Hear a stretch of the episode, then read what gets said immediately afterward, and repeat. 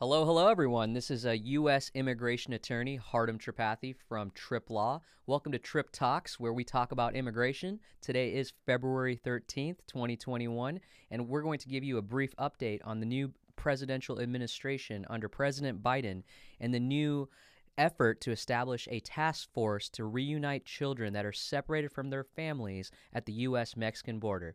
So, ladies and gentlemen, let's get right into it. So, just wanted to just talk to you about this new proclamation and what's going on with the new request uh, by the presidential administration uh, regarding the executive order that's entitled as the establishment of the interagency task force on the reunification of families. So, what exactly does this mean? What what does this mean for you? What does it mean for your loved ones, your neighbors, and your community? Well, basically, this new executive order signed by President Biden under his administration is basically going to prioritize the reunification of children who have been separated from their family members uh, at the U.S. Mexican border. And what this whole plan or this order will entitle will be to establish an interagency force, uh, which will work on the reunification of families. The people that will be driving this are going to be the leaders at the Homeland Security Department and the Secretary of Homeland Security, along with the Secretary of State from the U.S. Department of State, and many other separate intergovernmental forces within Article 2 of our administration in our country. And so what we're going to do is we're going to talk about what does this actual executive order do and what effect will it have on you and your family and your loved ones. So basically, what this order aims to do is it aims to identify all children who've been separated from their families at the border, at the U.S. Mexican border, between January 20th of 2017 and January 20th of 2021. So there's going to be certain steps that will be taken based by the based on this administration, where they're going to enable the reunification of these families by recommending different details to the heads of those agencies who will then provide counsel to the president. Um, these recommendations come from parole guidelines under 212D 5A of the INA and also will involve the issuance of visas and immigration benefits. And it'll also provide recommendations on how additional services can be provided to these separated children and their families based on the trauma and the mental health that they have maybe have suffered from from being separated and then just overall just recommendations regarding reunification of other family members of children who are separated such as the siblings or any other humanitarian aspects that may be involved. So all these things will be something that the task force will be looking at. And once they actually go through with actually carrying these things out they will then make recommendations to president biden to take any other actions within his presidential executive powers to reunite those children with their families now, a lot of these decisions that will be made by the task force, um, it's not just going to be made willy nilly. You know, just it's not going to be made just by the task force itself. They're actually going to reach out to the children. They're going to talk to the families of the of these separated children. They're going to talk to their representatives. They're going to talk to l- different legal entities and different nonprofits who have the best interests of the child in mind.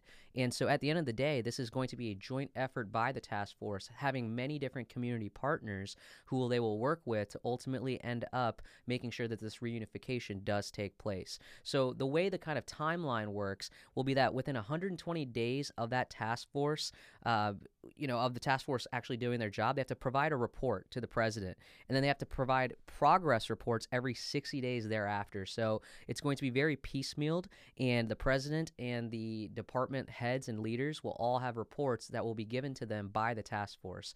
So it's not going to be something that's going to be just all done all at once. Um, it's going to be split up, and there's going to be reports that will also be made available to Article 1 and Congress so that they know how to better look out for the best interests of those children. Um, once the task force has completed their objective, um, they're going to submit a final report to that president, um, who will then basically talk and make recommendations to uh, his other uh, cabinet leaders along with Congress uh, so that we continue to have policies or practices that are better for families at the border with respect to their children. So when we look at it, who's going to be actually funding this task force? Um, how, you know, where does the money come from? You know, it's nothing in life is free, as we always say. So where does the money come from?